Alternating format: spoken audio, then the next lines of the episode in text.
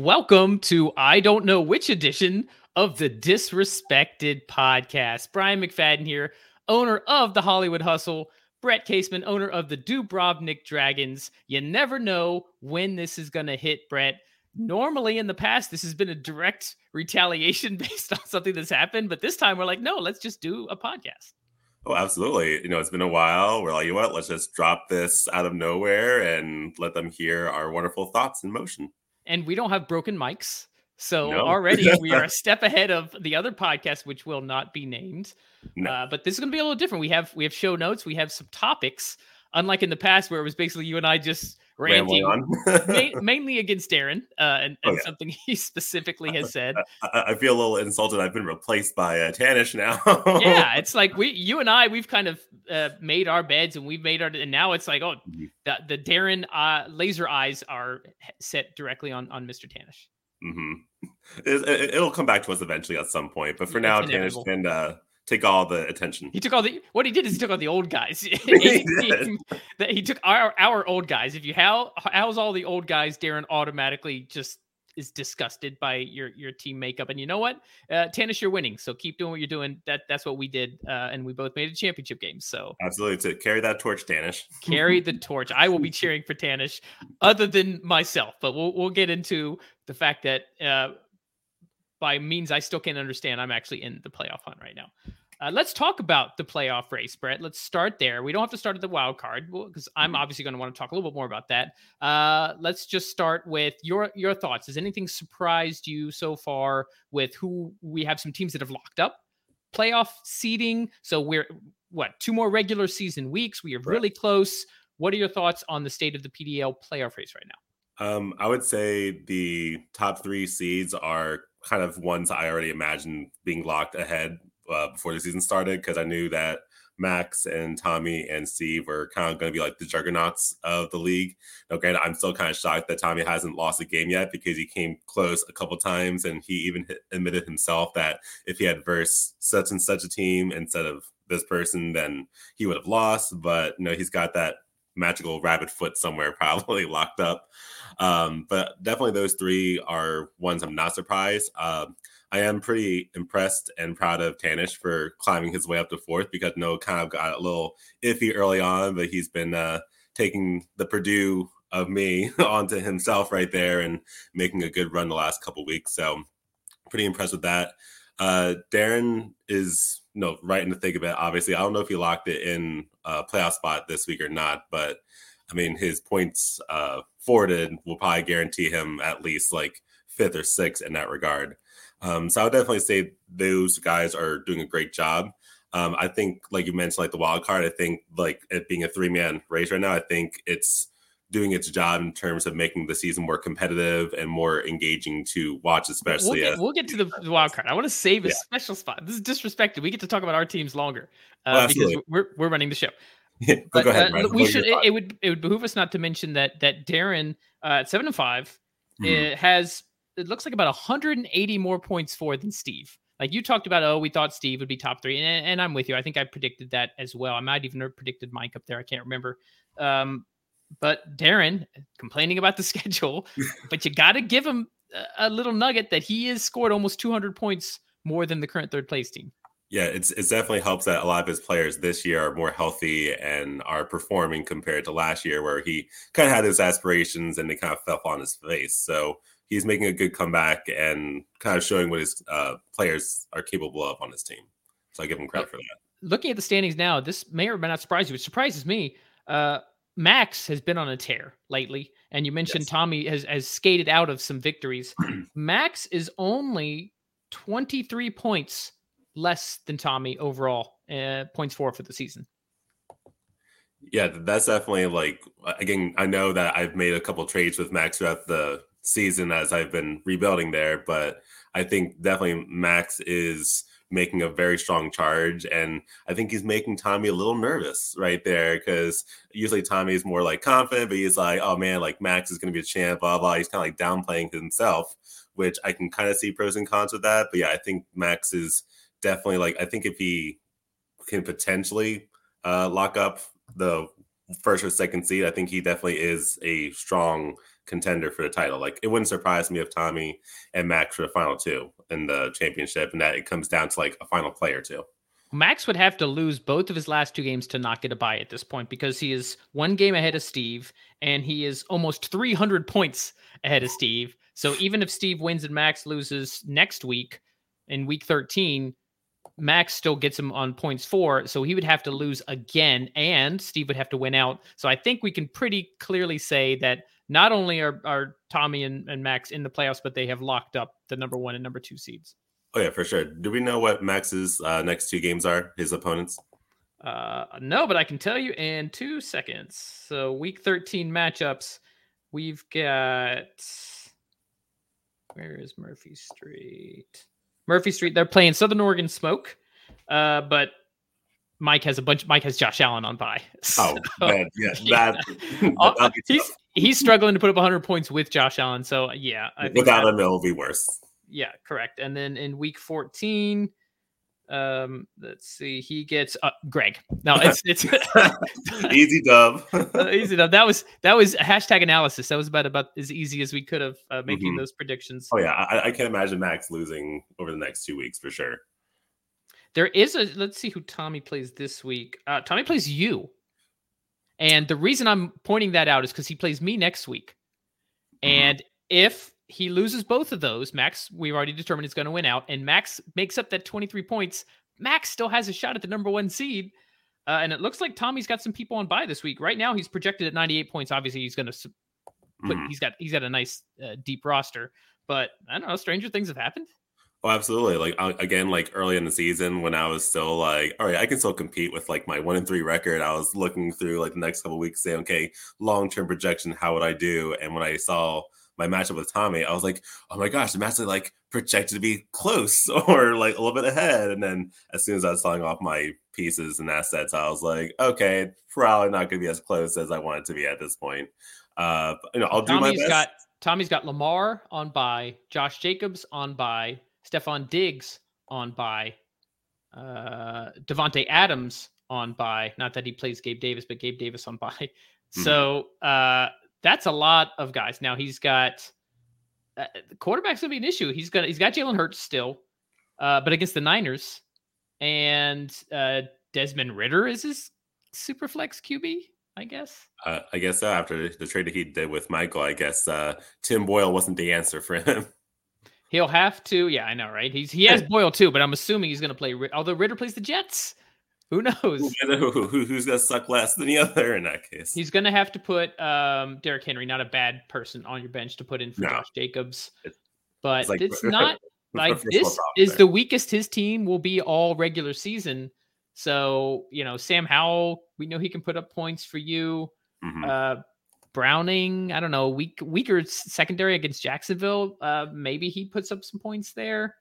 I mean, he's been consistent with 12. I'm trying to manifest it here for you, Brett. I'm trying. I'm trying to manifest it. We, we need drama. It. we need some drama. Can you imagine if, if you do beat him, and of course Max is going to uh, beat Mike pretty handily, mm-hmm. then it'll he'll be within uh, smelling distance of that, that number one seed. Uh, uh there's the wars, the, the armor wars that built up in the offseason, they're just going to be on high alert. Oh, for sure. It's it's kind of like er, the whole league is like, come on, like you, you can beat Tommy, like ruin that loss record. But like I said, I, I think it's uh it's gonna be close, but I think it's gonna be one of those things where I think like the first one o'clock games will be kind of close, and then by the time it gets to be like the Sunday night football game, I think Tommy's gonna end up like having a player explode for his team. I think that's looking at it like you know McCaffrey is always going to go off because he's just a you know a machine through and through. You know, it is against Philly. Eagles have the number three run defense, but McCaffrey can hurt you in more ways than just running. The ball. Yeah, I think like if uh, if the Eagles pressure Purdy enough, then I think he's going to be dumping it off to McCaffrey and just letting him do his own thing. So if not from a rushing standpoint, I think at least because you know we're in PPR right here, that he's just going to get like seven or eight catches. So that'll definitely help him at least that way. All right, so let's finally get to the wild card race. We we mentioned Tommy and Max and Steve are actually clinched, like not hypothetically. They have little asterisks next to their name. Tanish is technically clinched. Congrats, your first year in the PDL, making it to the playoffs. Uh, join both Brett and myself as first time owners making it to the playoffs. So once again, uh, keep that flag going. Uh, Darren is not technically clinched, but I think we can pretty much say even if he somehow didn't get the fifth seed, he's like 300 points more than the, the yeah, wild card it, team. It's a safe bet for him to make. It's a it. safe bet him. So then it comes down to that six seed, which is total points for. There was a, a little blip where people thought max points, but no, we're uh, we, we agree that total points for uh, to keep it competitive. And the current race is I posted in the chat earlier, so I don't have it handy. Um, but it's it's me. I'm in first, and Mike is behind me by I want to say about 20 points. Yeah. Uh, and then uh, Jeff right behind him by maybe another five or six points. So everybody within like I think 30 points for that wild card spot. Mike, we just mentioned, uh, got um, Josh Allen on bye, and that is his one guy that he can always count on. Justin Jefferson is coming back, but the Vikings are on bye, so that's a moot point. Maybe mm-hmm. he can make up for it in week 14. Um, I have got, I'm playing the Earthquakes, which at this point, wins and losses literally don't matter. Mm-hmm. Um, I, it's like when uh, Darren was like, "Oh, I'd love to see Jeff make it in on a three and eleven record," and I'd be like, "Wow, that would be a that would be a, feat, pure, right?" pure insanity. Uh, I don't have any major byes. I have Gus Edwards, who has been great, but this past week, Keaton Mitchell got the majority of the touches, so I don't really count on him going forward. Um, I had a, a, a, decent week without him. Yeah, I mean, the Gus bus is like the new uh, LeGarrette Blunt of the Ravens, where he just hey. like falls into the end zone. He'll rack up like 10 plus TDs. So I'll you always have that. So let's look at Jeff this week. Uh, Tua, nice matchup against the Commanders. David Montgomery uh, against the Saints. We'll have to see a bit how much he splits with Jahmyr Gibbs. Uh, Rhamondre Stevenson against the Chargers, nice matchup. Uh, Keenan mm-hmm. Allen against the Patriots. Uh, Thielen against the Bucs, but the Thielen that whole the, the whole offense is a train wreck at this falling off. Uh, Curtis Samuel, he has currently starting. Dalton Schultz, Christian Watson against the Chiefs. Uh, Rashee Rice coming off his best game of the season, going up against the Packers, and then Jared Goff against a, a, a usually good Saints defense. Mm-hmm. Um, I mean, he's got some nice starters. The uh, the eye test definitely looks good for for Jeff. I know he is very laser focused on catching me. Um, so that that's the state. I, I think it'll come down to me and Jeff, even though Mike is unless he can get an explosion week in week 14. Uh, this is going to put this week's going to put Mike behind the eight ball. Yeah, I think it's definitely a three man horse right there, and I think it's all the moves that were made prior to today. I think will be like the difference makers. Kind of like with Jeff and I, you know, giving him Montgomery and Goff in that package deal, and then what you've been doing with acquiring your assets. I think and selling assets, and apparently that that works for me. It's a lot of it's a lot to the point of be like, what if? It's like, what? No, what if you didn't give away George Kittle and um, I think it was Calvin Ridley, but then you got him back. And then for me, I no, was, I didn't. No, I didn't give up Ridley. I, have I've had Ridley the whole time, but I gave up. Uh, Pollard was the other one. Oh, okay, that's that's one. Yeah, because for me, I was like, well, I had Evans and I had Goff and I had Montgomery, and it's kind of like, you know, if I don't act too quickly, someone get hurt. Like again, poor Welch. I felt bad because when I traded Kirk and then he tore his Achilles the next day, I was like, so before we get into team breakdowns, because we're gonna do that next. But hey, we got a script, Brett. We're gonna stick to the script. We actually have yes. show notes for this one. Um, you wanted yes, to talk about say, this. Yeah, I was like, uh, but overall, yeah, I think you and Jeff are probably the top two, and I think if I had to make a prediction, I think you'll probably eke out Jeff by like fifty points. I like that I have a cushion. Uh, I, I think mm. that's the thing that's making me feel good. my team, my young guys are, are really starting to produce consistently. Um, Ridley has finally started to to pay off what I paid for him, so that's been nice to see. Uh, Jordan Love is is coming up, and Purdy has been one of the most consistent fantasy quarterbacks this season. So if they can keep it up, I'm also feeling good about my chances. Um, before we get into our, the state of our teams, let's talk about the state of the rest of the PDL. This was something you wanted to cover, so I'm going to yes. let you run with this to start. Um, what do you mean by the state of the PDL? We want to look into the offseason, next season, direction of certain owners. You have the floor, sir.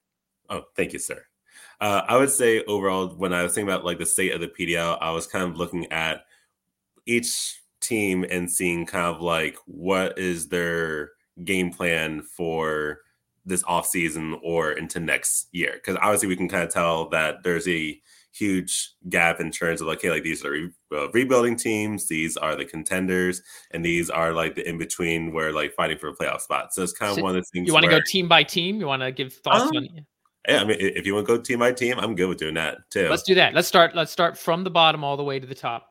Um, obviously, Austrian Oaks, uh, 0 and 12, the only winless team in the PDL. But this is no news to to Greg himself or the rest of the PDL. He has been rebuilding uh, in urgency over the past few seasons. He has stockpiled an insane amount of draft picks. I think this is not, I think, I know this is the year he's finally looking to use those picks uh, for actually competing in 2024. I know that that is his not competing necessarily for a title, but winning some football games because okay. number one, this is a fantastic draft class. Uh, and number two, even he admits like it's this is tough. Oh yeah. like, every week, you and I are so competitive. Like, oh, yeah. I, I, could not do what he's doing. Right. Oh, oh, no, exactly. Like when I finally had to like throw in the towel and say I'm rebuilding, I'm like, I've never done this before. I was like, I'm just like you said, I'm so competitive. Like I want to win at all costs. And as we, you know, we, we fucked them picks earlier oh, last yeah. season, and we're like, okay, we can't do Dude, that. I, I, spent like two weeks rebuilding before I'm like, nope, I'm gonna go for the wild card race.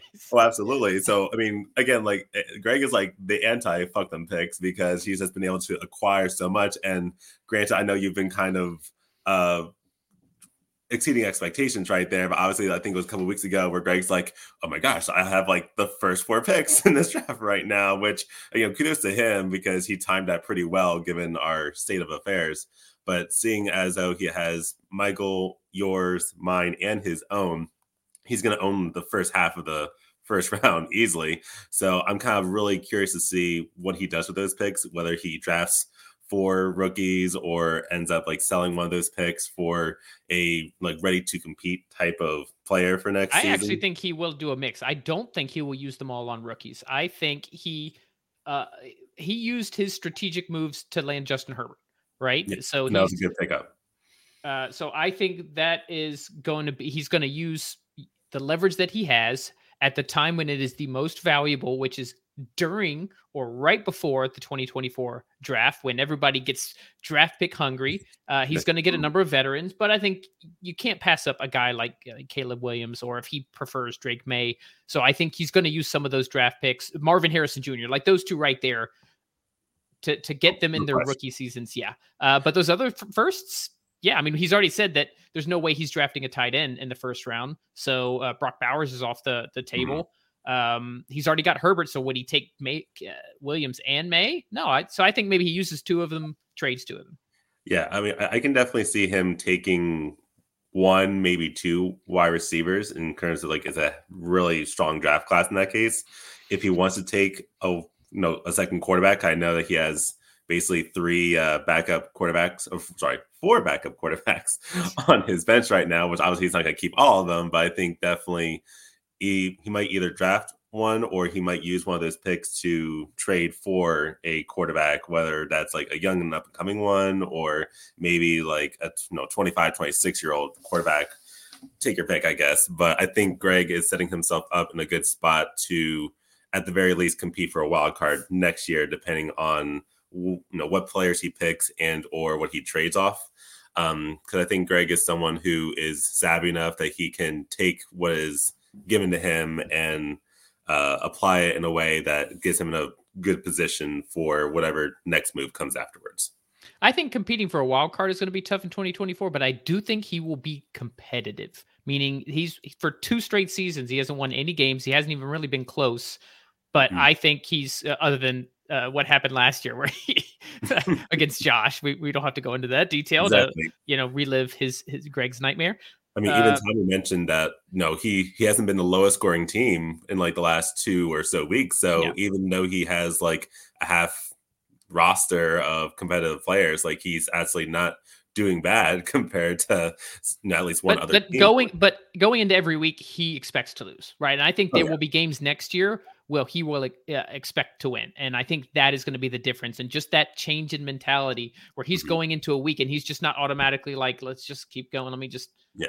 who's on the waiver wire no it's like oh wait no i pay attention to the games because i have a chance to win this week i think that'll be huge and then with all the young talent he's going to be stockpiling 2025 um, that might be the year we see him actually competing. oh yeah, he, he's he's definitely going to find the fountain of youth in the next off season here, and that competitive fiery spirit is just going to launch out, and he'll be like, "All right, I'm ready to compete, boys. Here come the Oaks." So he's, I'm definitely looking forward to seeing what he does next. I am year. in awe of your patience, Greg. There's no way in hell I could have done what you did. So by that measure alone, he deserves some sort of special award. Uh, let's go on to Michael in the California Earthquakes, who is suddenly a little frisky with the moves he's been making, uh, especially with the lack of assets that he had taken over Josh's team. You got to say uh, kudos for taking it on in the first place, Michael, and kudos for actually making it interesting. You got guys like Kyler Murray drafting Roschon Johnson, Michael Pittman, Mike Evans, you know, taking some of the the former Dubrovnik Dragons there uh, Hollywood Brown he got from me. I mean, this is a team that it suddenly has pieces. Oh, absolutely. Like honestly, when I when I looked at his roster this past week, I was like dumbfounded because I was like, oh my gosh, all three of his starting wide receivers used to be on my team in one way or another. So I was like, it's good to see them being successful still after being on the Dubrovnik Dragons. It's like your babies have graduated and then yeah. you get to see out in the real world. it's like it's like shed that like one singular tear of happiness to be like, oh my gosh, like you guys did it. Good job. Um, but yeah, I think his roster right now, even though like his record doesn't show it, like his roster, like you said, is way better than Josh ever had in my three years of being in the league right here. So he's already made his team more respectable than anything that I think Josh had uh, leading up to now. Also, um, 17 draft picks over the next two years, including 10 in 2024. No firsts in uh, either year, but um, a number of seconds, a whole bunch of thirds, and obviously a crap ton of fourths. He's got ammo. Absolutely. Again, it's like quality over quant. Yeah, quantity over quality, I should say. But again, he has the ammo to make more moves, especially to compete or say, yo, like if I want to go after this quarterback, like how many picks will need to take? Kind of thing, depending on the quality of that person. But I think having options is like the best route obviously, and that's what Michael has. Like you said, like so many picks over the next three years that if he wants to, you know, dive down head first and compete next year, he can potentially do it. Or you know, he can play the waiting game and see, like you said, like right before the draft. Let's see how antsy we are with wanting to tra- trade and see what move, uh, pieces move around.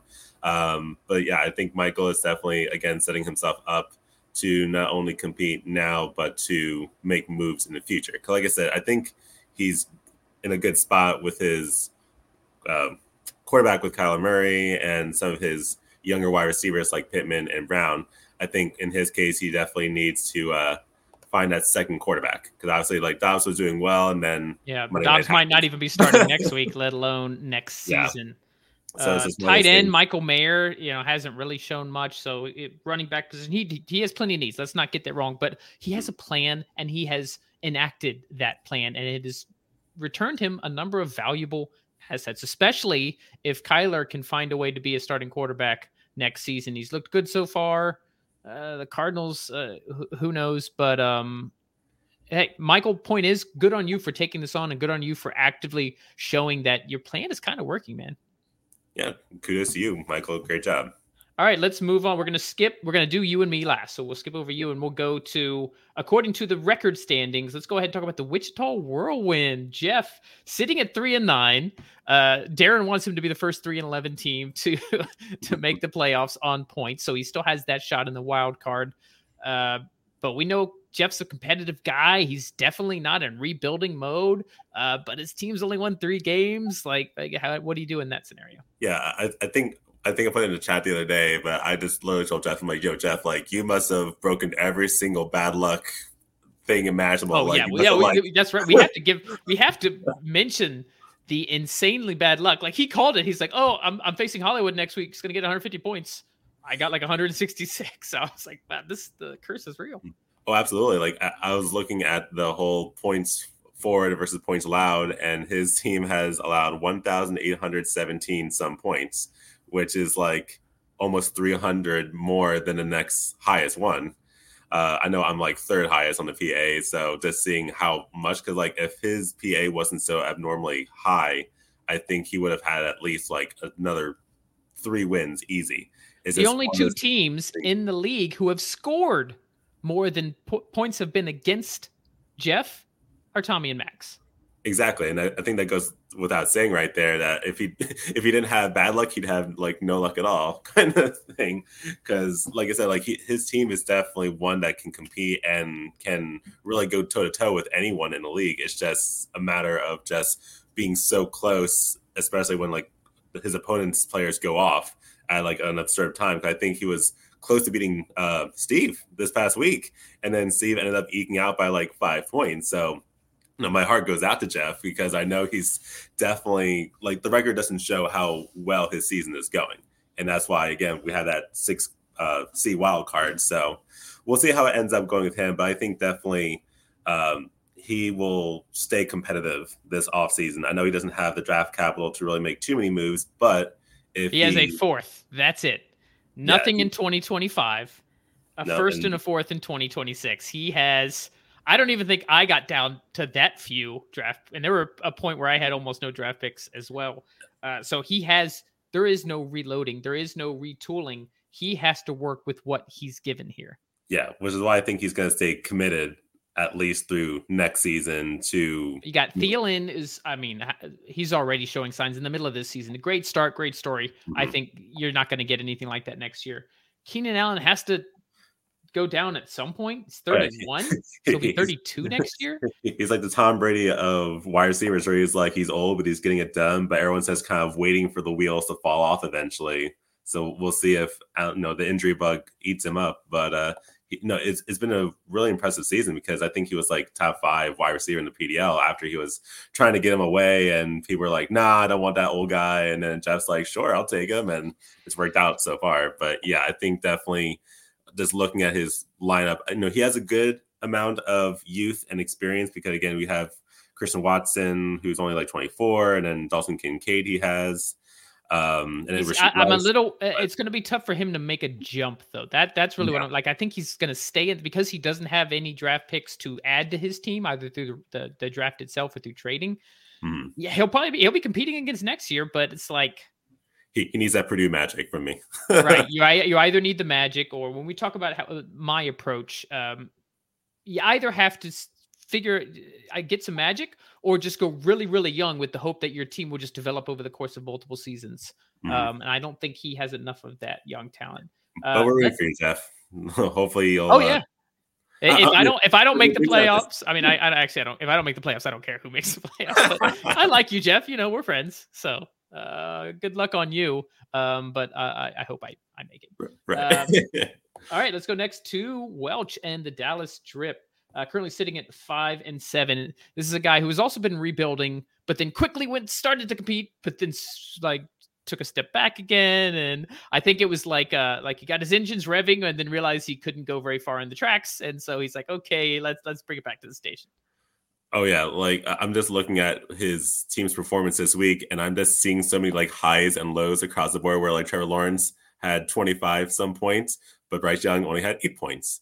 Then you have like DeVonta Smith who goes off for 20 points. But then you have Addison who went for 6.9, and then Breece Hall or sorry, yeah, Bryce Hall had uh sorry Breece, yeah, Breece Hall had 8.40 points was it kind of low. Bryce and have, a a and a Bryce. yeah, I'm messing it up. Um, but then you have like Nico Collins who went off for 19 points and Sam LaPorta for 17. So it's kind of like if some of those other guys just like performed at least at normal average level, again, I think his team would have won that week.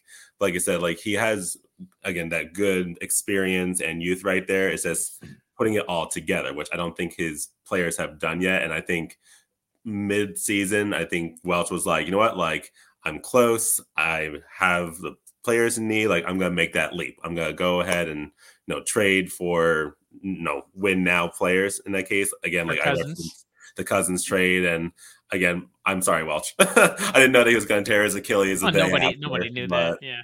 But uh, yeah, so I feel like he again he is definitely closer to competing now than he did last year. I just think well, again, like here's, the injury bug helped hurt them. Here's the difference between him and, and Jeff's team is almost his entire roster are are guys that could still make the leap.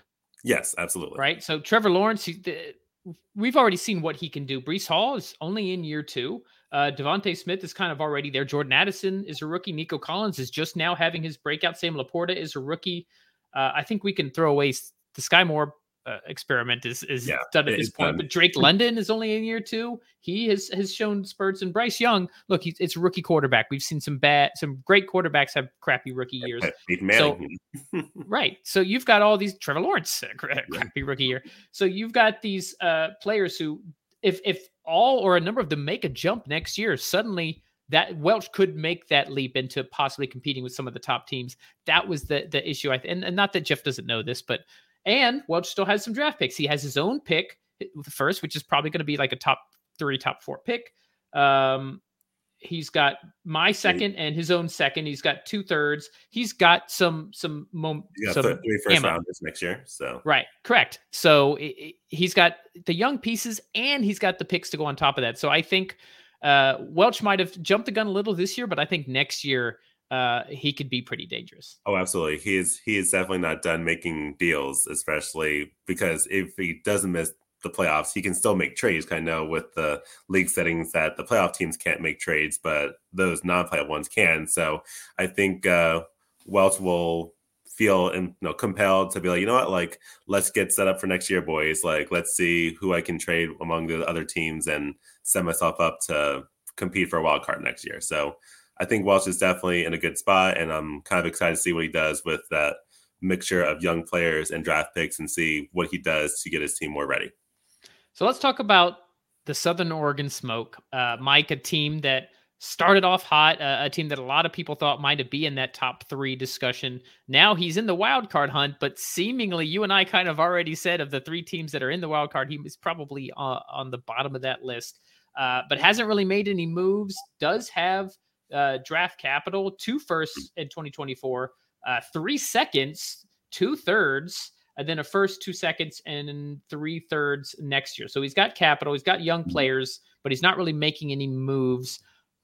I, I mean, what's your take on Mike? I don't know what he's trying to do. I don't like, you know, we had that. We're not going to get into the whole discussion on uh, the the lineup on- setting Yeah, and and um yeah, been uh, there, done that. Levis and all that. Yeah, correct. But it's like, but uh, I guess I don't know. I can't speculate on what Mike's strategy is. Right. So I, I know that when I was selling off my players, like him and I had a couple discussions with uh, Goff and Montgomery's more specifically. Um, and I think in his mind, he's he was willing to go up to a certain point with draft picks, but he didn't want to give away like his first. I feel like that's kind of like goal and be like my precious, like my first rounders, which you know I can respect that obviously with Mike because you know first uh, round picks are like gold in the PDL now more than ever. Um, I think with Mike, I, I think definitely the injury bug out of everybody in the league. I think the injury bug hurt him the most, especially with Justin Jefferson, Jefferson, and then Luke, Mus- Luke Musgrave and uh, just his quarterback play too with the whole Mac Jones Kenneth Walker injured. No. yeah, so I, I feel like if his it's almost kind of like what Darren was last year, where like he had a team that could compete, and then he has had so many injuries and underperformances that it kind of sunk his season. And I feel like in this case, it's not as bad as Darren's group was last year, but I think for Mike, it's kind of like after the Jefferson injury. I think I don't know if it was that week or the, that night after it happened, where he like put a bunch of players up for sale, and he was like, "All right, like." Can't compete. Let's do this. So I feel like he was like quick to react to the injury news. But then he Um, didn't do anything. Yeah, yeah. It So was I think like that's my point. He has reactions, but you and I, if we get into a spot, like we'll go to town, we will set Yeah. our whole roster, We're like, all right, hit the we'll hit the throw all our picks away, fuck them picks, and go get some starter, you know, whatever. We take action, and a lot of the people in the league are like that. And Mike is, uh, I think that's the biggest thing is I don't understand his strategy because he doesn't take action. He's Yeah. just he'll complain when things don't don't go well, but then it's just like status quo. It is what it is. I'm not Yeah. going to make any trades. I'm, not, I'm just going to float on by. Yeah, I think you hit the nail on the head on that because I think he, I, know he definitely wants to compete. Like that's no question. I just think in his mind it's kind of like, all right, like what calculated or necessary risks can I make for this year? And I think once the injury bug and the underperformance for Mac Jones, then he kind of like teetered, like flipped. Well, I wonder. forth. I wonder if he thinks it's out of his hands. I wonder if he's like, like if the fantasy gods have control. You know, Jesus take the wheel, whatever. Uh, like you and me, we try to take. Like I, I want to control my destiny. I will make Yeah. trades. I will do whatever I have to do. And he's just like, well, it is what it is. either I'm uh, I'm stung by the injury bug, or uh, you know my draft picks hit or they don't hit. Oh well. I'm like, ah, I don't like that. It's the, the, the passivity of it all is is foreign to me. Yeah, I, yeah, I, I think it's kind of the whole motion of like, okay, I want to compete, but then like I want to preserve my draft capital because what if this happens? And I just think, like you said, like the indecisiveness, indecisive. Scared money don't make money, Mike. Exactly. so I think, like I said, like because you and Jeff made moves during the season to kind of bolster up and add depth to your team. I think because Mike was hesitant to do that and give away like draft picks or maybe some other players, I think that opportunity for him kind of like came and went in that case. And I feel like that will be the difference between you three when it comes all said and done at the end of the season. So I think maybe this will be like a learning opportunity for Mike. Just be like, you know what? Like you said, like scare money, make no money. So like next year, it's still a competitive team, and maybe he'll be able to use his draft picks to draft potential breakout character. He's uh, got talent. I'll say player. that he yeah. has a lot of talent. So. so, so yeah, I think, like I said, I think Mike will take this as a learning opportunity, and he'll be able to, you know, put the gas down next year and be more aggressive. I think in making moves, knowing that he. Know. I don't know that that's in his DNA. Is is my point. I'm wondering if that's just how he is. Me, mm. I tinker too much. Like I need to stop. Right. I've made it a point. Like I'm going to stop tinkering with my lineup. I made a few moves here and there to bolster my depth, but he, he doesn't. He just doesn't tinker at all. yeah. So I mean, again, that, that might just be his you know, niche or like his comfort level in that case. I think obviously, you know I think Mike is like I said, he he is the uh he's the kind of person who's like say t- taking control of the wheel like he will make his own call and he won't apologize for it so it's kind of like his own philosophy or his own way you know i respect his decision it's you know whether it's a championship winning philosophy you know obviously that's still left to be determined but you know, we'll see what happens. I think, like I said, like his is either he'll continue to be indecisive or he'll be able to say, you know what, like this will be the year. Like I'm gonna go for it, and then we'll see what happens. But I agree. I think his indecisiveness indecisiveness this year kind of got him to a point where it's like, okay, I want to compete, but now I don't care because I'm so injury riddled right now that even if I make it to the playoffs, I'm gonna get you know booted out of the first round if I go up against you know Tommy or Max. I just don't understand that. I always have hope. That that's just how I am. Uh, let's move on to the reason this podcast exists in the first place, and that is Mr. Darren, owner of the Carolina Thunder. Um, no pretense. I'm just going to let you take it, Brett. Sounds good. So this used to be a bashing Darren podcast, and it's not anymore. So, so uh, yeah, here's your podcast. So, hi, Darren. Long time no see. I know we haven't talked a lot. We haven't talked shit. Obviously, I haven't been really competitive, so I can't talk really about our uh, matchup. But I Brett's, like, Brett's going to go add a bunch of veterans just so Darren gets pissed off and trashes him on the pod again. I mean, hey, if you have any any uh, running backs over age twenty six or seven, no, I'll take them. um, but I think definitely Darren, like he made great moves this past season, especially with getting D'Andre Swift and uh, uh, getting Jahmyr Gibbs and having CeeDee Lamb continue to break out as like a top five wide receiver because you know he took another major leap going up there and being Dak's favorite target. Uh, obviously, the quarterback situation, he's still uh, you know it's, going it's, out Mayfield and like, I'm looking at his roster and I'm like, I really, really like his roster, mm-hmm. except his quarterbacks are. Again, like maybe like okay, Darren, like this is your intervention. I know that you love Tom Brady and you know that you know he's your guy, but I don't think he's coming back, man. You got you got to let him go. You're just taking up a roster spot for Tom Brady when he becomes the NFL analyst. He's not going to go back on the field at this point. But everyone else is at least you know serviceable and or can we put it into a pinch? So like well, Baker, he has a Baker, wide receiver injury. Baker's been, been good, but Baker's not the future, and I know I don't think he wants no. Baker to be the future.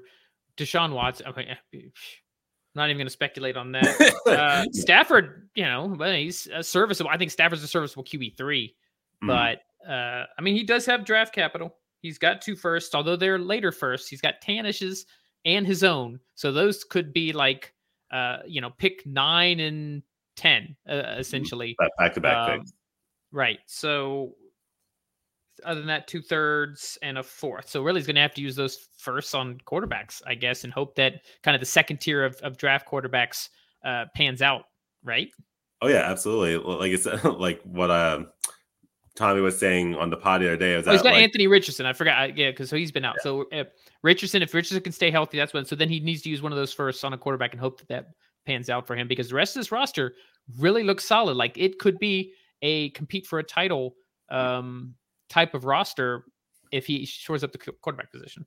Oh yeah, absolutely. Again, like he he is running back you of the PDL with his running back roster right now, and even tight end too. Like it could be a case that he has Hockenson, and then on the bench he has Njoku and Kmet, who have both been respectable and serviceable in their own right. So I think he has a lot of depth uh, depth to back up an injury in those um, roster positions. Uh, and even then, like wide receiver, you know, he has Diontae Johnson, who I know the Steelers just fired Matt Canada, so maybe the offense will start picking up at least. Yeah, but we, did, did you see the highlight with Johnson and the the fumble, and he's literally just like walking around while there's a live fumble from his sure. own team. Uh, I didn't see the play, but I saw a notification saying that like he just gave up on the play, and I'm like, oh, oh it's God. awful. You need to watch it. He's literally standing two feet from the ball. The ball's sitting on the ground, and he's just walking around and like all the players around him are trying to get the ball, and like he's just oblivious. Oh yeah, like, that, that's he's definitely gonna either get benched or like have a long talk with uh, Tomlin on what the hell, man. Uh, uh, but yeah, right, I think definitely, yeah, Darren's definitely going to be in a good spot this year as well as next year. And look at uh, us saying nice things about Darren. It, it, it, it's, it's, it's, rare, but you know what? Like we do care, Darren, just not when you uh, disrespect us. Well, he's disrespecting Tanish now, so we're off the hook. We got to get Tanish on on on this podcast. I, I totally agree. I think it's, it's, all right, so let's um, run through. Let's talk about Tanish uh, up next. Uh, eight and four, already clinched a playoff spot, like we said uh, has definitely tinkered. Unlike Mike, has definitely tinkered, has made a lot of moves, starting with moves with me in the offseason, um, getting, I sent him James Conner, but then obviously uh, a number of other moves. I- have sent him a bunch of players. He's, he's, he's like Hollywood 2.0. he's, he's got Pollard for me. I mentioned James Conner. Uh, he's got George Kittle, Raheem Mostert, D'Onta Foreman was a starter for him for a, a number of weeks. All it, former it, Hollywood. It, it's almost like a uh, a brother franchise. It's like you and Tanish, and then it's like Michael for me. It's like he has so much of our former players. It's like you know, like I think if one of those teams ends up like winning a championship, that we should get at least like credit or a little like shout out or something be like hey like i'm glad that we could make it happen right there but which um, but you know so for this year he really is the new us for this year because he's got a hogmosh of some really young. He's got Ayuk and Amon-Ra St. Brown. Um, but then he's got uh, James Conner, who's 28. He's got uh, George Kittle, who's approaching 30. Mm-hmm. Mostert, who's already over 30.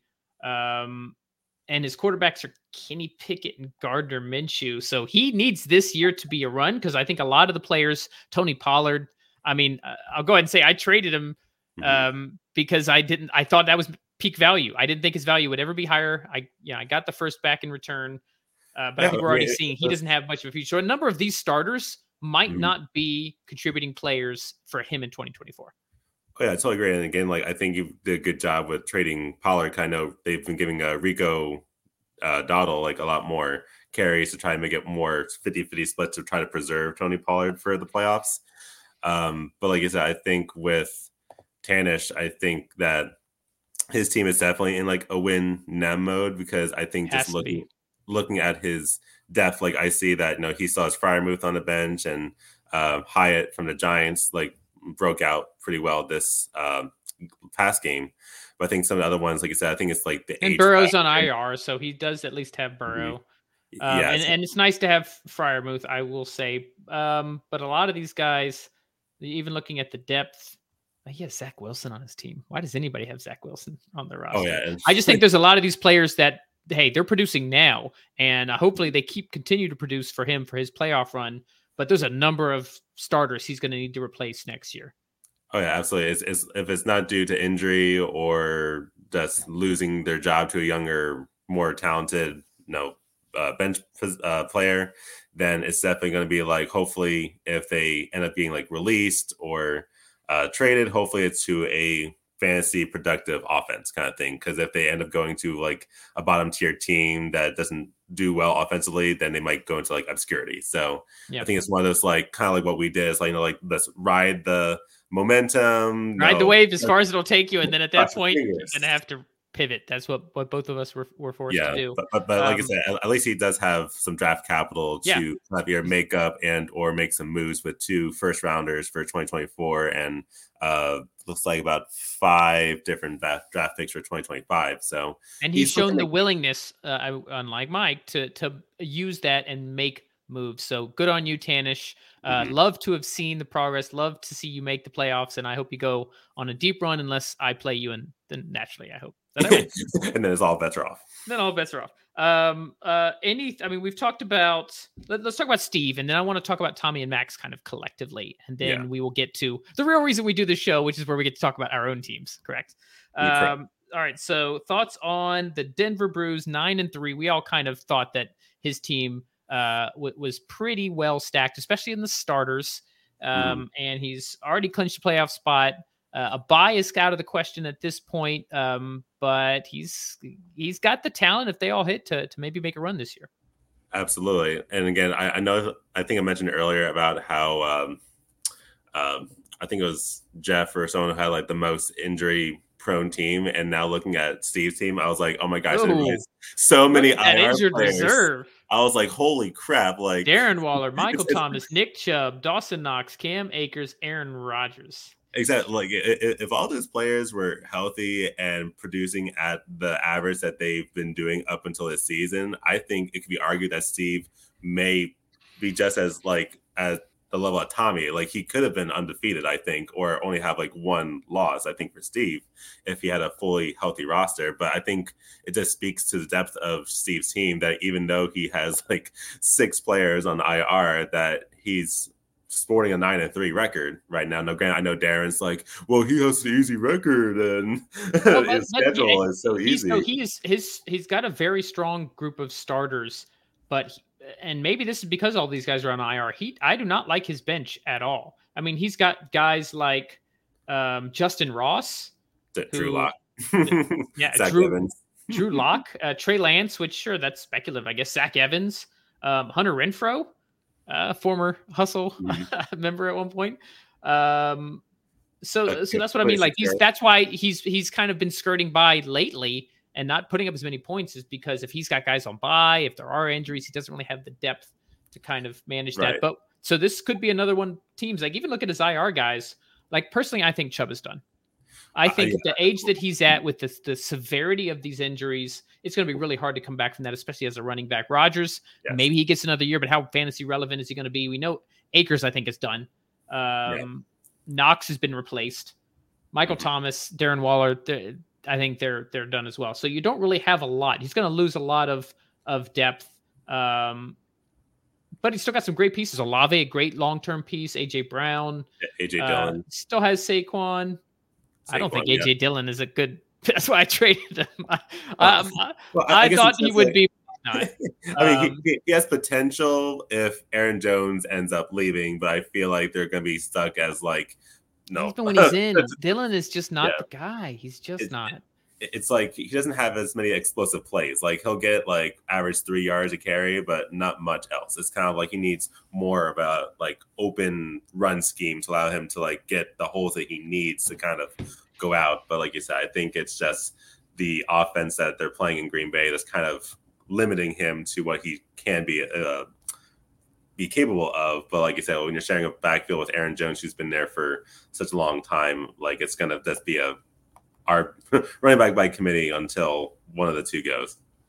All right, let's move on to the cream of the crop, the top two teams. Um, uh, like I said, let's let's do them together. Like they are, but everybody thought in the preseason they were going to be the title contenders. They're the ones who are already locking up the bye. It's just a matter of can Max squeeze out that one seed. Max has been the hotter team. Um, do we want to make predictions? Like who do you, who do you think? I, I, I'm kind of feeling like Max is going to end up winning this this title. I think this could be the Patriots 2017 uh, Uh, or 2007 where Okay, just- um, they go undefeated. Tommy goes undefeated and then loses in the title game to Max. It, it would be like sets poetic justice or something for it because I think Tommy himself mentioned too. He's just like, you know what, like I'd rather lose now in the season than be perfect and then lose like the most important game right there. So I, I do agree that I think Tommy and Max being the championship battle is almost like a high 90% probability unless one of his players ends up going down due to injury or just some freak accident out there on the field. I think in my mind, I think like my brain wants to say Tommy, but then my heart thinks Max because I feel like just in terms of consistency, because I think even though Max has less points than Tommy, I feel like Max has been more consistent on a weekly basis in terms of just scoring the amount of points. Kind of Tommy's been it was like high in the beginning and then was kind of like going up and down in terms of inconsistency, but Max has been more of like the stable kind of roster in terms of just the points that he's been doing on a weekly basis. So I think it's going to come down to you know like either the tight end position or their quarterback room. And again, I know that Max just traded for CJ Stroud a couple weeks ago, and you know he's been reaping the rewards after that. So I think it's the whole like know Dak Prescott and CJ Stroud versus Lamar Jackson and Jalen Hurts, and I think that it'll be a, like like you said, like, it'll be like the most epic showdown ever. Like it kind of reminds me of the whole um I don't know if it was Chiefs and Rams, but like that that one game that was like almost 100 points scored between both teams was like 51 yep. 44. Like I think it's going to be one of those type of battles where they're both going to score like 150 plus points and it's going to come down to one meaningful play. Um, but I will probably say I'll, I'll go with my brain and say Tommy as much at as much uh, as it like because I'll, I'll, go Max. But... Well, the, the disrespected will we'll each pick um, a, a, horse to ride all the way to the title game. Um, once again, unless the Hollywood Hustle gets really lucky. Uh, oh, if, if, you if you pick the title game, Brian, I'll be like waving yeah. my pride flags everywhere. it's it's not it's not going to happen most likely, but hey, you know, dare to dream. Uh, all right, let's get to the part where we get to talk about ourselves. Brad, I'm going to let you start off. Tell us where you're at, why you've made the decisions you've made, the kind of the direction of the Dubrovnik Dragons, both this year and in the future. Right.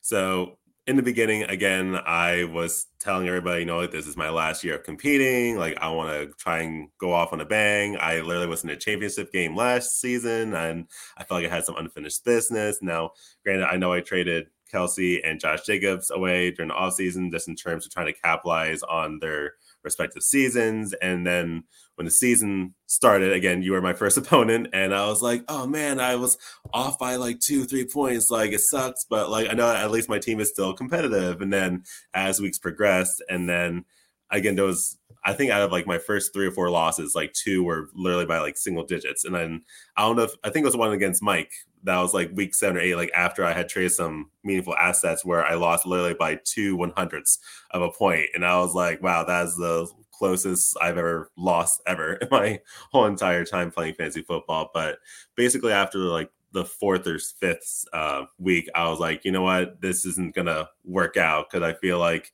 even if I were to score enough points to make to sec, uh, six wild card, I feel like if I were to face Max or Steve, yep. that it would, it would just be like a stepping mat kind of thing. I'm like, you know, like I like I Jeff last year in that seventh season. Yes. Whereas like it's, it's like my uh okay, Brad, here's your participation award. Thanks for coming. Now move over for like the real guys to compete. Yeah. So in my mind, and again too, because uh you mentioned how like you never had that little amount of draft picks, but you still had a couple. Like for me, I think I only had like four or five max. So I was like, you know what? Like if I need to come, if I need to rebuild and get younger, like I need to accumulate draft picks. And so I realized that okay, I can't keep this up forever as much as I wanted to, but knowing that my quarterbacks was like Kirk Cousins and Jared Goff.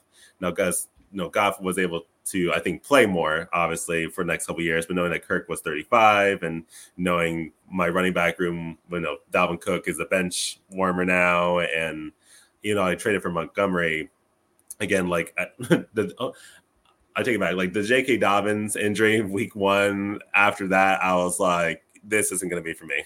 I was like, because I, I, literally, I was like, if I had known that J.K. Dobbins was going to go out that first, he was uh, like your one game, of your future cornerstones. All those old guys, oh, yeah, was, yeah, absolutely. Because like again, I traded for uh, pick you know 1.10 for um, uh, Kelce along with like Lockett and other people. So after getting okay, cool, I got J.K. Dobbins, no age twenty four, like he'll be a productive running back at least like next three or four seasons. And then once he went down, I was like, okay, so literally my running back depth was a benefit and now it's like non-existent anymore. So it's kind of like the whole i saw the writing on the wall and i was like damn i i guess this is where i need to like take a hard look and after this contemplating i was like you know what? I just gotta restart.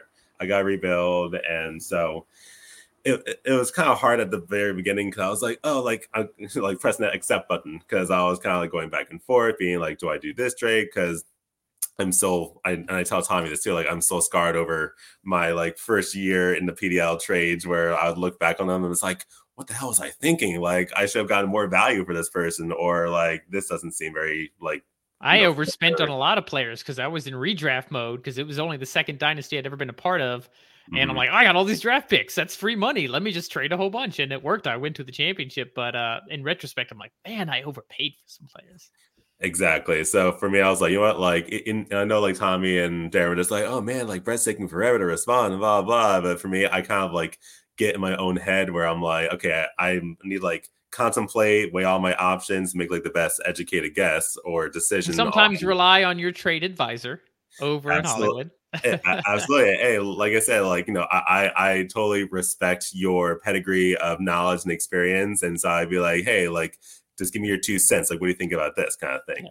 I mean, ultimately, again, just like you know, Darren, no, I made the trade. Like, oh yeah, I, I didn't tell him what to do. I just said, hey, I think this or I think this. It's um, yeah, so so overall, like you know, just weighing all my options and competing and just being okay, like so and so's offering me this. What can you do? Kind of thing. So that's I think where I'm at right now. Like I'm at least happy because I know that people are going to give me 2024 draft picks because that's the next upcoming one. And after you know all this hype about how well the wide receivers are and the running backs. And so I was like, okay, I should just focus two years from now. So that's why I started to more accumulate the 2025 picks. That's why now I have three firsts, a, uh, a second, and a bunch of like third and fourths because I know that at least quality wise, that will allow me to draft players that are more like engaged to be able to start on their respective teams when that happens in that year. Um, so like I said, I'm, I'm happy. I'm hoping to get more draft picks this year. Like hopefully, like someone will you know need a tight end because as Darren is running back you, I'm tight end you. But for some reason, some people are just like, oh, I don't want Higbee. But I'm like, but he just scored 20 points this past week. Like if you need like a backup or someone goes down, like you could do a whole lot worse in that case. So as of right now, I'm you know still selling off pieces to anyone who needs one because again you know, Kareem, like for example, like if Jerome Ford goes down, Kareem Hunt becomes new RB one. So of is like, hey, Hunt like, has actually been somewhat productive. Exactly, he, he was on like I think a four or five uh, touchdown game streak before this past game. So I do have serviceable players. I think it's just a matter of them being like, no, do I want to give up a third or fourth round pick for someone who may or may not be on my team for next year? And I think that's why some people have. Uh, you know, not reached out for me lately in the, next, in the last few days, but I think like if there's any injuries that happen, I think they'll still contact me at least before the playoffs begin. Outside of that, 2 we'll weeks. You gotta you gotta hope it happens in the next two weeks because the playoffs exactly. start in week 15. So we'll, we'll, see what happens. But overall, I'm in a I'm in a happy spot right now, at least from a draft pick wise. And I do have some building blocks because after I did my trade with Jeff, getting Trey McBride, and he's been popping off for Arizona with Zach oh, yeah, Ertz on IR. McBride's great. And then, yeah, and then as you mentioned with uh, Keaton Mitchell with the Ravens and being able, no, granted, I know Harbaugh's that's making it muddy with the whole running back by committee thing, but I feel like overall in the next year or two, I think Mitchell does have the. Uh, I think he'll be the lead back next year. Yeah, the lead back because I think that Justice Hill will probably get like cut, and I think it'll just be Gus Edwards and Keaton Mitchell and some type of like one. And Edwards is 28, I think 28, 29. Yeah. And then I saw that Mitchell's only like 21, so he still has plenty years ahead. So that's why I'm like, okay, at least they have a respectable running back and tight end. Uh, again, wide receivers are kind of just plug and play at this point. Sam Howell. I think Howell is going to be the starter um, at least for another year, yeah. um, if not beyond that. What's like because like I think it was last year where I only had like two draft picks, and both of those draft picks were Sam Howell and Khalil Shakir. Yeah, Shakir. So I felt kind of good with my drafting ability. It's just like, okay, hopefully I can now draft before the third round because in all three of my years of being in the PDL, I haven't picked higher than third round at all. So I'm kind of excited to be like, oh my gosh, I have a second round pick. I've never, I've never picked a first in the PDL. This would be my first time using a first in the PDL. exactly. So I'm, I'm kind of excited. I'm kind of like getting where I'm like, oh my gosh, I can actually do something with this pick, and I can pick someone that I want to put on my team compared to just being stuck with whoever the scraps are. Um, but yeah, overall, I think I'm pretty happy with at least having a building block with Sam Howell, uh, Trey McBride, and hopefully Keaton Mitchell if he becomes lead back down there. Um, but how about you? How do you feel like your team is going to evolve between now and next season, Brian? So I'm going to try to quickly go through uh, a number of different turning points because you guys know I, have pivoted many times. So I'm going to explain those pivots. So it started first in the playoffs last year. My team rode an 11 and 3 record uh, and a playoff victory over Steve on the back of Jalen Hurts. And when he went down against Tommy in the playoffs and I got absolutely trounced, I made a decision like, okay, I cannot rely on one stud player I need to find a way to fill out the rest of my roster. Uh, I got that random offer from Greg for the 101 for Hurts and sending Purdy back. And you guys all know I'm a big believer in Purdy. So that was actually, I wouldn't have made the trade if I wasn't getting Purdy in return. I got a whole bunch of other assets I've turned into guys like Tank Dell, Josh Downs, um, all came out of that particular trade.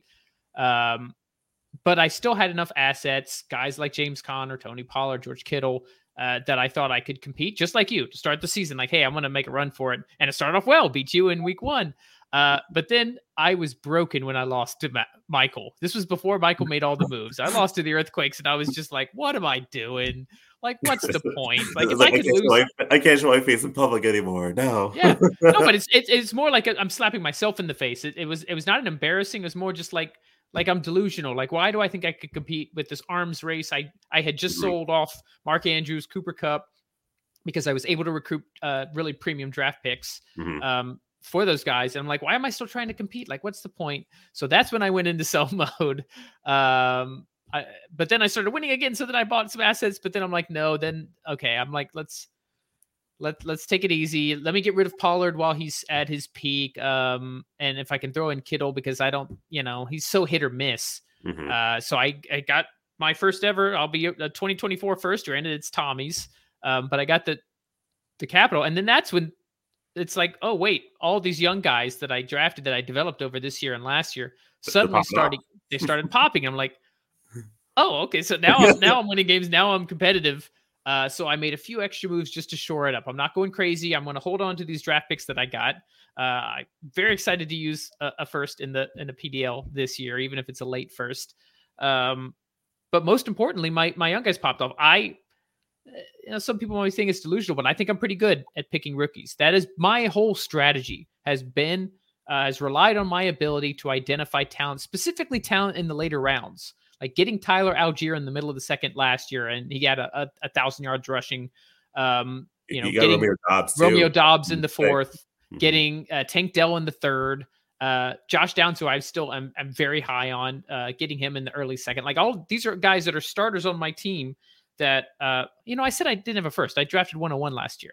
Like uh, to me, that was just such a slam dunk pick. I put it, it, it, it, it was such a dream for you. It was like, is this real life? Like, am I asking? Did that really happen? So yeah, so obviously Bijan has been great, but that was not like like every, anybody could have seen Bijan would be great. Where I feel more pride in in drafting Tank Dell at 302 or or Dobbs in the fourth, and, and these are guys who are yeah current starters for me. There's nothing better than like throwing you know darts on a board and seeing it all be super successful. Where it's like you know what I took a chance and it's paying off, and I feel good about it. So uh, I mean, I like I, I just traded for Jaylen Warren, and you know, so the and and trading for the guys I'm trading for now are not like the the veterans to give me a year or two. Like there are guys that could legitimately be starting running backs this year. Najee Harris, uh, due to be a free agent. Um, Ty Chandler, I think, has a decent chance to actually take over for Mattison um, mm. next year. Uh, I still got Bijan. If Purdy and Love can keep playing at this level, uh, the three Ds, Dell, Dobbs, and, and Downs, Calvin Ridley's going to have at least a, you know two or three more seasons. Um, Courtland Sutton, tight end is is is my most glaring need. mm-hmm. since I traded away Mark Andrews. Um, but if if that's the one glaring need I have, then I can use my draft uh, capital to find a way to address that. So I'm feeling pretty good. Uh, I'm not unrealistic to think that I'm gonna make a long run. If I if I just make the playoffs and make my one a little bit later for for Greg, um, then that'll be a successful season. But honestly, it's successful just seeing Tank Dell as like a oh, uh, yeah. top top 15 wide receiver in his rookie season. I mean, honestly, like to see him just become the wide receiver one so quickly, especially for CJ Stroud, who again rookie, and I feel like their chemistry is just on point, and I think they're going to just continue that over the next couple years as being you know wide receiver one of that team, and I think he's in a good spot where he'll just continue to flourish and produce for your team to make another playoff run. Well, I certainly hope so. Uh, and if these young guys can continue to develop, and I continue to hit on some of these later round picks, I think that's what guys like me and you have to do is is use these later picks uh, and, and hope that they hit either by getting a lot of them and just throwing as many darts as we can, or finding ways to to scout and and identify the talent. No question about it. Well, that we are over an hour. We we have on the the script NFL musings. I don't really want. I think we're good. I'm kind of just fine keeping this to the PDL. I don't know if you have any quick two cents you want to drop about the NFL landscape? Oh, I mean, honestly, it, it, it, definitely feels like, you know, I got to wear the Eagles green right here after uh, Sunday, but it's just one of the things that, like, the Eagles are 10 and 1. And, you know, as an Eagles fan, I want to, like, boast and whatnot, but I also feel like, too, like, they're lucky in a oh, way. You guys, you're skating by the, the skin of your teeth. I mean, literally, like, watching the watching them play against the Commanders was like uh, watching the Eagles face off against the Seahawks in like the 2010s, where it's like, yo, like they're playing us so hard, and I feel like we would lose to them, but somehow we just like pull a rabbit out of the hat and we end up winning in overtime or on a last minute play. And even again, like the Bills, like if Gabe Davis actually caught that end zone pass from Josh Allen, then we would have our second loss. But you know, we got lucky in that case. But I think though that Uh, even though defensively they're allowing so much passing yards that offensively like if they can score 30 some points like they do then you're good to go.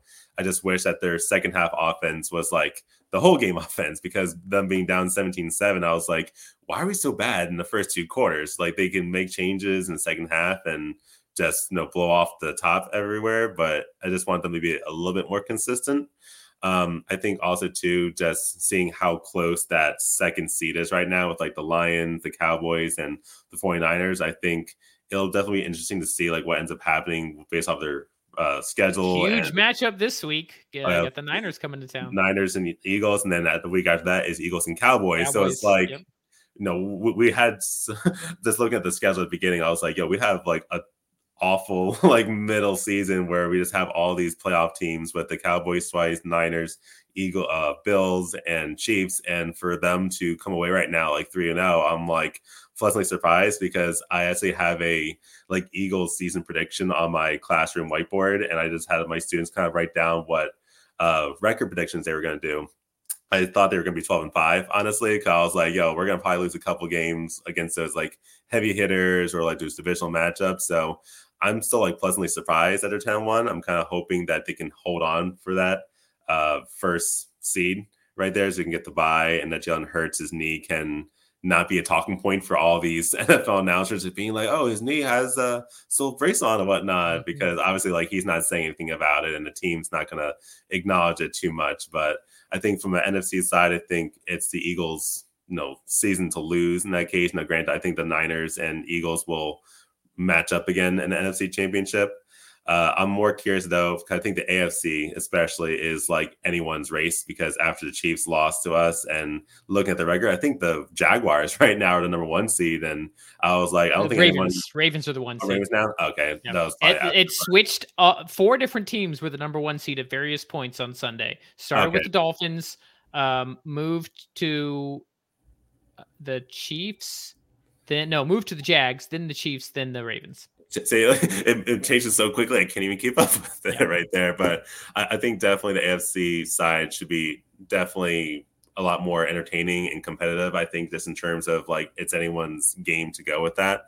Um, but like I said, I think it's been a really exciting season. Obviously, there's some um, crazy stuff going on with like NFL officiating, as well as like some penalties, as well as um, just like the landscape of just the NFL in general in terms of what they're looking for. But I'm uh, I'm excited to watch the next couple weeks and see how uh, regular season ends and playoff football. Hopefully, the Eagles don't kill me uh, emotionally as I'm like watching the clock tick down in the last like two three minutes of the game. But uh, I, yeah, I think it's been an exciting uh, NFL season so far.